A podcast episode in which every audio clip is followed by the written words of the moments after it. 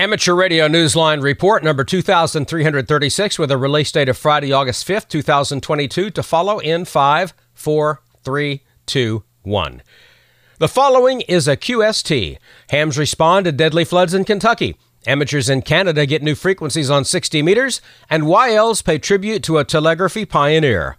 All this and more as Amateur Radio Newsline report number 2336 comes your way right now. From around the world, this is Newsline, Amateur Radio's independent weekly amateur radio news and bulletin service. Now reporting from Picayune, Mississippi, here is Don Wilbanks, AE5DW. Our top story takes us to Kentucky, where parts of the state have been hit by deadly floods.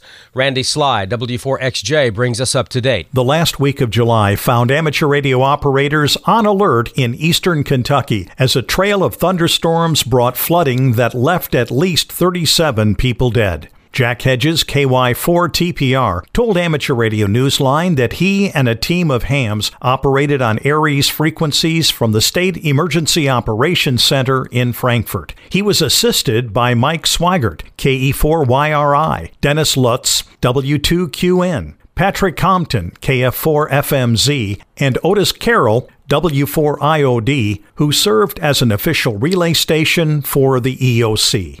Woody Hartlove, KO4UMQ, Harlan County EC and Skywarn coordinator, reported that Skywarn was activated for the Jackson Weather Forecast Office three times in his area due to flash flooding. He and another ham were also deployed with the Red Cross to provide communications for their disaster action teams.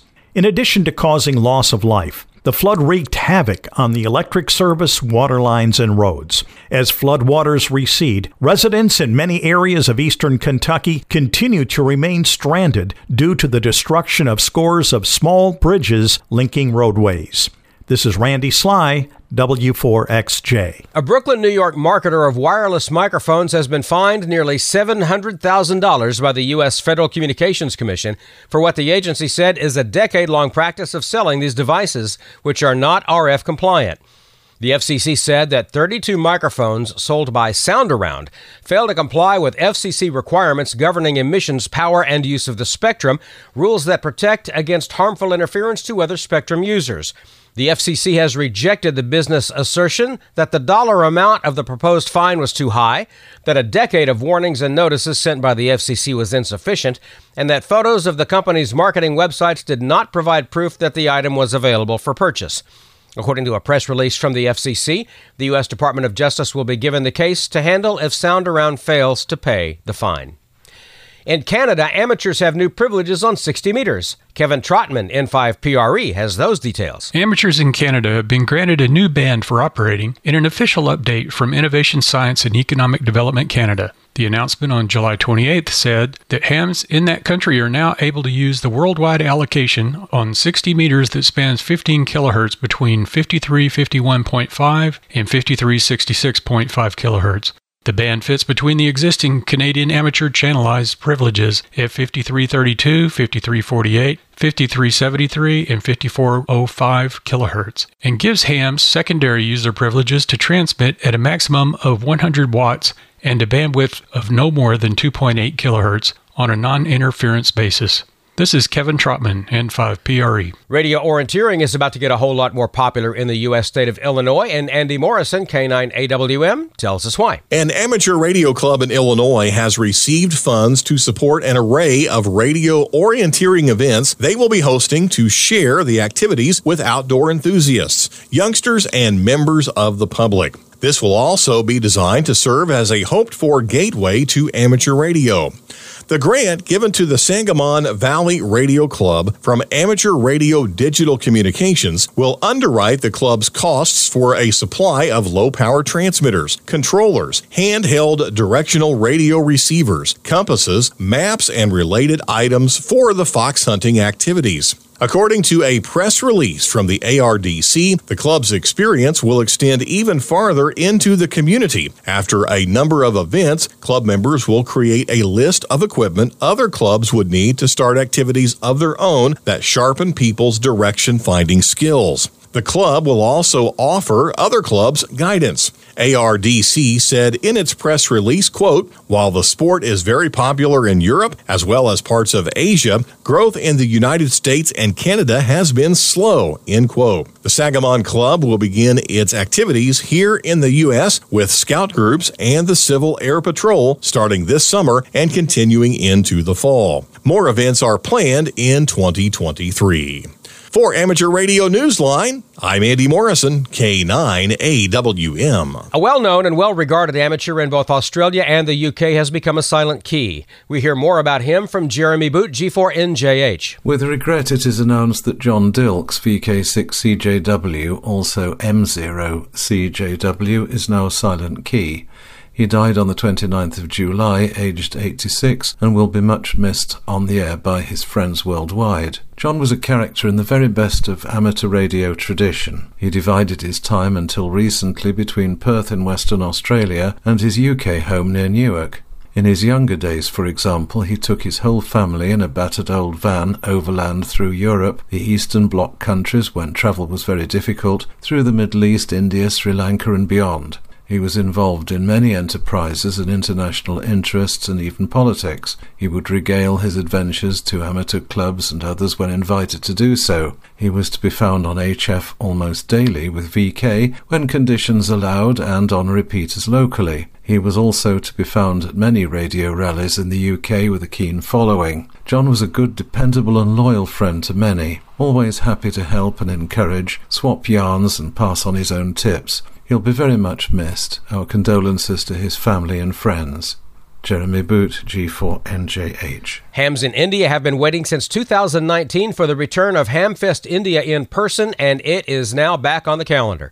Jim Meechan, ZL2BHF, brings us that report. The organising committee for Hamfest India has announced the event's return on the 12th and 13th of November in Mysore, Karnataka. As with so many other major amateur radio events, this well attended event, which made its debut in India in 1991, had not been held in person as a result of the COVID 19 pandemic. K. Shankar Prasad, VU2 SPK, the event general convener, said the committee is putting together an agenda and a website, and both should be available soon. The website is under development at www.hfi2022.com. This is Jim Meechan, ZL2BHF. If special events are your cup of tea, try this one in West Virginia. Jim Dameron, N8TMW, tells us hams are ready to serve. Something's brewing in Chester, West Virginia. It's a special event station celebrating a beloved local roadside symbol which calls itself the world's largest teapot. Tea and QSOs will be served starting August 8th through the 14th in conjunction with the local Teapot Festival that takes place in the northern West Virginia community. Organized by the Hancock Oxcom team in Hancock, West Virginia, this is very possibly the world's largest tea party. Amateurs will be on the air with one by one call signs W0T through W9T, and there will be a bonus station WV8HAT. Hams contacting all 10 call signs will earn a certificate for a full cup. Those working all 10 plus the bonus station are endorsed for a full pot. The roadside teapot itself is a former advertising symbol created before World War II. Before it gained its spout and handle, it was a humble barrel that advertised a brand of root beer. Standing 14 feet high, it is big enough to hold a colorful history, and this annual amateur radio ritual is now marking its sixth year. As usual, however, you'll have to provide your own biscuits and cakes. For Amateur Radio Newsline, I'm Jim Dameron, N8TMW. Time for you to identify your station. We are the Amateur Radio Newsline, heard on bulletin stations around the world, including the WW8 GM repeater of the General Motors Amateur Radio Club in Detroit, Michigan, on Saturdays at 9 p.m. local time.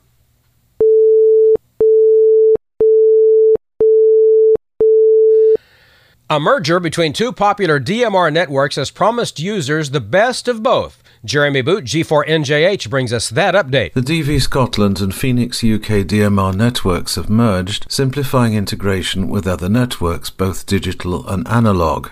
With both networks having a wide array of repeaters, reflectors, and servers, the two were considered complementary and a natural for such a merger. This had been a work in progress for many weeks. The new network now benefits from a variety of DMR, D-Star, and Yaesu system fusion repeaters, as well as All-Star hubs and analog simplex gateways. Eric G6FGY told Newsline in an email that current users will not notice any changes and that the new network DV Scotland Phoenix will continue hosting a variety of nets accessible by various modes each week. Eric said the merger reflects rather a change in the management structure to operate the network. A list of the nets hosted on this newly merged network can be seen using the link that appears in the text version of this week's newscast. The multimode network also supports Peanut, Eurolink, and Hamshack Hotline. Computer and mobile users can also listen in by using the link asl.dvscotland.uk. This is Jeremy Boot, G4NJH. For more than 40 years, YLs in Australia have been hosting a contest that doesn't just involve scorekeeping. It also encourages international communication.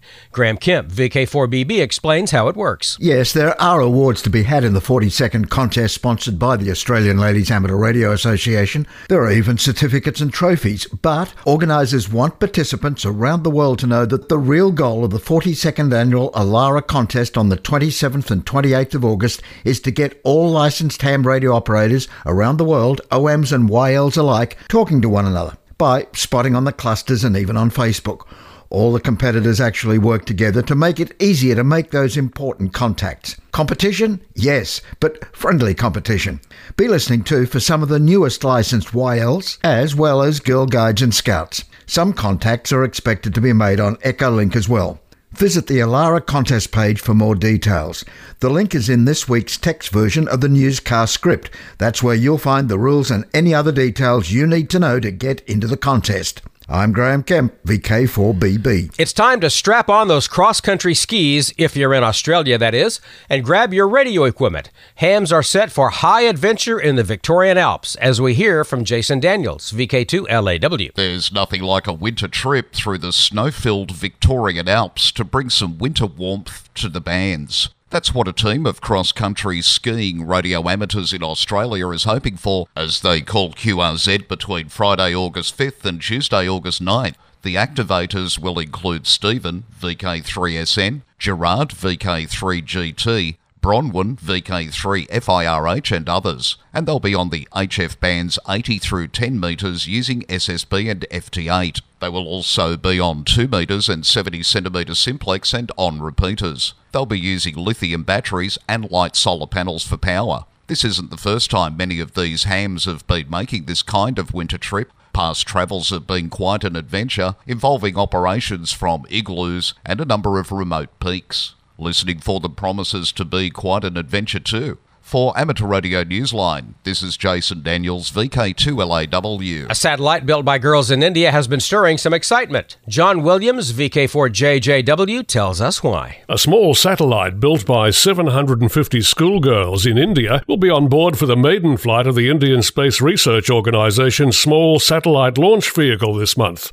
The students were mentored by Space Kids India in the construction of this 8 kilogram satellite. It carries 75 small experiments, a camera to study solar panels in space, and a variety of long range communications transponder experiments. The satellite also has a messaging system for amateur radio operators. Although this is not the first student satellite built with the help of Space Kids India, this one is different because it carries its own power systems and batteries to power an anticipated six month long long orbit. This satellite is not, of course, the main payload for the launch vehicle. The rocket will also be carrying the Microsat 2A, which is designed to assist in the mapping of parcels of land. At the time Newsline went to production, the launch was scheduled for August 7th. This is John Williams, VK4JJW. In the world of DX, listen for Tom, KA1IS, who will be on the air as JW Stroke KA1IS on Spitsbergen Island, EU026, between the 10th and 16th of August. He'll be on various HF bands using CW and SSB, QSL via his home call sign. Eugen, DL8AAI will be active as 5H2JK from August 8th to 14th from the Kilimanjaro region of Tanzania, National Park 5HFF0005. He'll operate afterwards in the town of Moshi. Be listening on HF where he'll be using SSB. QSL via his home call through the Bureau only. Along with around 300 other teams, the Isle of Man Amateur Radio Society will be celebrating the 25th annual Lighthouse and Lightship Weekend on August 20th and 21st by activating the Point of Ayre Lighthouse. This will be Lighthouse IM0001 for the weekend, and operators will be using the club call sign GT3FL for the full 48 hours. Listen on 80 meters through 70 centimeters. Operators will be using CW, SSB, and some digital modes. There'll be a special 25 years of ILLW downloadable certificate available for the Lighthouse teams taking part. See QRZ.com for further details of GT3FL's activation. And plan ahead to be listening for Casimir. DL2SBY will be active in Monaco as 3 Alpha Stroke DL2SBY between October 20th and 23rd. He'll be using mostly FT8, but some CW. He'll be operating with 100 watts and mobile antennas. QSL only via club log, direct, or logbook of the world. And we end this week's report with the story of an international group of YLs paying tribute to a telegraphy pioneer. For that story, we turn to Sel Embee, KB3 TZD. A statue stands in Cobourg, Canada, honoring Fern Blodgett Sunde, the first Canadian woman to hold a second class wireless operator's certificate. Blodgett Sunde herself stands as a pioneer and role model for many women who followed her path in sharpening their own telegraphy skills, even those in civilian life. During World War II, Blodgett Sunde crossed the Atlantic Ocean 78 times aboard a Norwegian ship because neither Canada nor Great Britain permitted women to work on board their country's ships. Recently, members of the Canadian Ladies Amateur Radio Association made trips of their own, some of them crossing oceans too, in order to see that statue. The visitors who arrived in Cobourg on July 28th included Ann Nutter, VE3HAI, Sharla Sharma, VU2SWS, Suzanne Snape, VE7IM, Roberta Williams, VA3RMWX, and Janet Maggart, N9ZKU. They told the website Today's Northumberland that after watching the unveiling of the statue two years ago in an online video, they started planning their own journey to be there in person. Such tributes may not have the same sense of ceremony and pomp as the one in 1943 when Blodgett Sunde became the first woman to be honored by the King of Norway, who gave her the Norwegian War Medal. But there is perhaps no greater honor than to be recognized by a generation that follows your path, a community of YL operators gathering from around the world to celebrate someone who led the way in wartime. This is Sel Embee, KB3 TZD. One final note an invitation to join us August 20th at the Huntsville Hamfest in Alabama as we present our annual Bill Pasternak Memorial Young Ham of the Year Award to Audrey McElroy, KM4BUN. We, along with the Huntsville Hamfest staff and our corporate partners, CQ Communications, Yaesu USA, Heil Sound, and Radio Waves Antennas, hope to see you there. To find out more, visit hamfest.org. With thanks to Alara, the ARDC, the ARRL, CQ Magazine, David Behar, K7DB, DV Scotland, Eric, G6FGY, Facebook, the FCC, Hamfest India, IRTS, Ohio Penn DX, QRZ.com, the Radio Society of Great Britain, RepublicWorld.com, Southgate Amateur Radio News, ShortwaveRadio.de, Space Kids India, Stefan, VK3SN, today's Northumberland, and you, our listeners, that's all from the Amateur Radio Newsline. We remind our listeners that Amateur Radio Newsline is an all volunteer nonprofit organization that incurs expenses for its continued operation. If you wish to support us, please visit our website at arnewsline.org and know that we appreciate you all. We also remind our listeners that if you like our newscast, please leave us a five star rating wherever you subscribe to us. For now, with Karen Eve Murray, KD2GUT at the news desk in New York, and our news team worldwide, I'm Don Wilbanks, AE5DW in Picayune, Mississippi, saying 7 3. And as always, we thank you for listening. Amateur Radio Newsline is copyright 2022. All rights are reserved.